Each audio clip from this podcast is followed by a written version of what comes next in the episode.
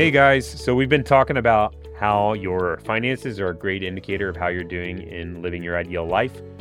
We talked about organization, we talked about managing money as a couple, we talked about values, and today I wanted to talk about flexibility, security, and how your finances can really push you towards that or the opposite of that. And so this is kind of like pulling all these things together that we've talked about. I think with your finances, when you have good organization, when you're you have good communication and transparency in your marriage, in your relationships, when you're living in alignment with your values, when your money's doing doing the thing it needs to do to push you that direction that you want to go, that is where you start to gain like confidence and security and flexibility. On the other hand, when you're not very organized and you're not very open or transparent with your key relationships, mainly your spouse, and when you're not aware of your values, that tends to push you towards like greater stress and uncertainty and inflexibility. It tends to lock you down, limit your options, and that sort of thing this is kind of like bringing all these together.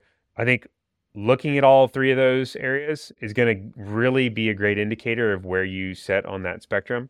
And I think that's a lot of times this is the motivation to get all this stuff in order.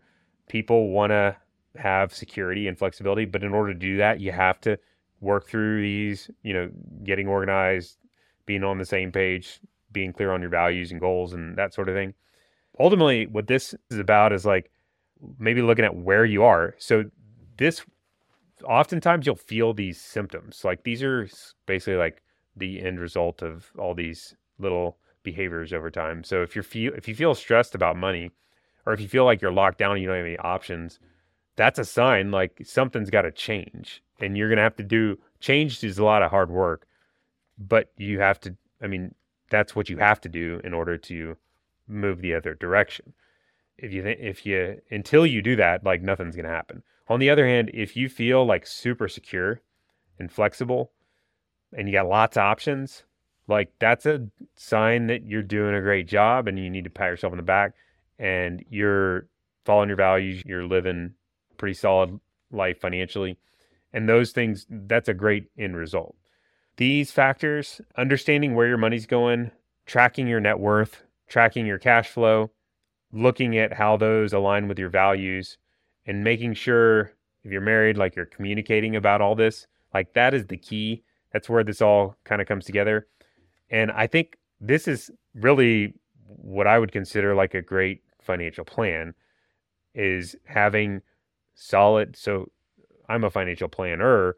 We basically help people create financial plans. And at the end of the day, all that a financial plan is, it's getting organized with your finances, all the numbers, becoming clear on what's most important, what the goals are, where you want to go, and then taking action to connect the two of those together. So like making take coming up with action items that are going to allow you to use your resources to propel you towards your values and your goals.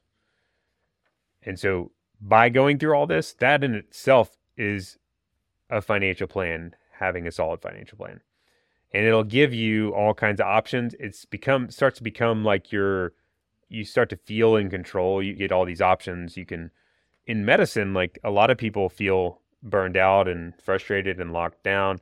But money, you have to look at finances as like a one of the best possible tools to make a shift. So a lot of the families we've worked with are really burned out, but when they have their finances in order and they've stayed organized and they're on the same page and they're like a rock solid, like they got a rock solid foundation and they know their values. And so when they start to realize like the practice I'm working at or the hospital I'm working at is in conflict with my values and I hate it and my finances are solid, like I'm out.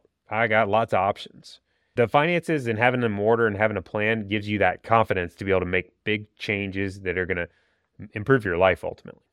or you know start your own business having the confidence to do that like starting your own practice or even like retiring earlier or starting a side gig a lot of people get this backwards like they they try to do the you know side gigs or the practice thing or the work stuff to solve these underlying problems that doesn't work. You have to do the getting organized following your values making a plan first and then that should start to propel you towards you know some of these areas. That is all that i have for this segment. I hope it's been helpful and we will look forward to catching up again next time